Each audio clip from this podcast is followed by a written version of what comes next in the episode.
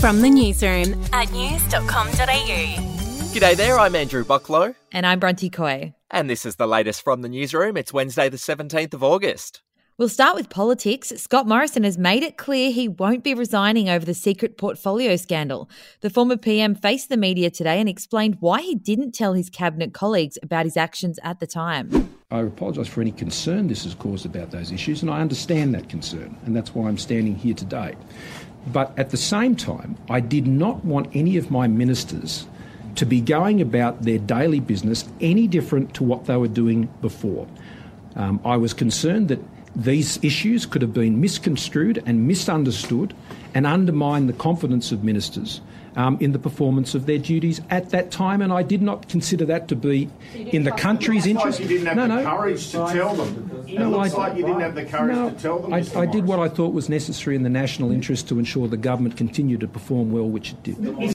Moving on now, house prices in Australia could fall by 20% by the end of 2023. That's according to a new report by ANZ. The bank predicts the drop could be greater than first expected because of the steep increase in mortgage rates and the reduced borrowing capacity. To the US now, President Joe Biden has made history by signing into law a $624 billion bill to fight climate change and healthcare costs.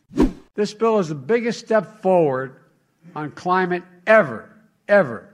And it's going to allow, it's going to allow us to boldly take additional steps toward meeting all of my climate goals, and the ones we set out when we ran. The law's massive cost will be covered in large part by closing numerous tax loopholes and enforcing a new 15% minimum tax on corporations. They'll love that.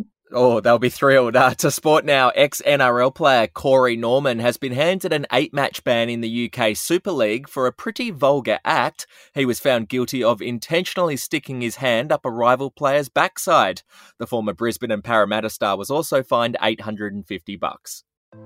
Hey, I'm Felicity Harley and I host Healthyish, where we chat to experts, influencers, and people in the know from around the globe to arm you with the knowledge to make healthier decisions for your mind, body, and soul. I think if we're going to be focusing on health, like sleep is probably the biggest component of Oh, that. I, I think sleep is the cornerstone. like choose the harder option because I've never woken up and gone, I regret that run that I went at 4 a.m. I've never done that. Search for Healthyish and Extra Healthyish wherever you get your podcasts.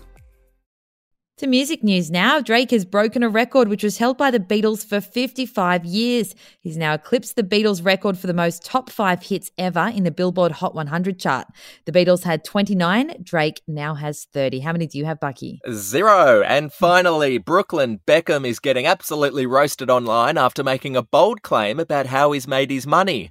A TikToker saw David and Victoria Beckham's son driving around his $1.7 million McLaren car and asked him this question. What do you do for a living? Your car's awesome. I'm a chef. You're a chef? Yeah. Really? Are you like the best chef in the world?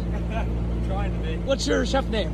If that- if that's a thing. Uh, my name's Brooklyn. Yes, Brooklyn claimed he could afford his luxury car because he's a chef and not because his parents are two of the world's biggest stars. You forgot the part where he just married a billionaire heiress, also. oh, there's also that as well. Yeah. No, it's the Instagram SponCon for sure. That's the latest from the newsroom. We'll be back with another update soon. Your update from news.com.au.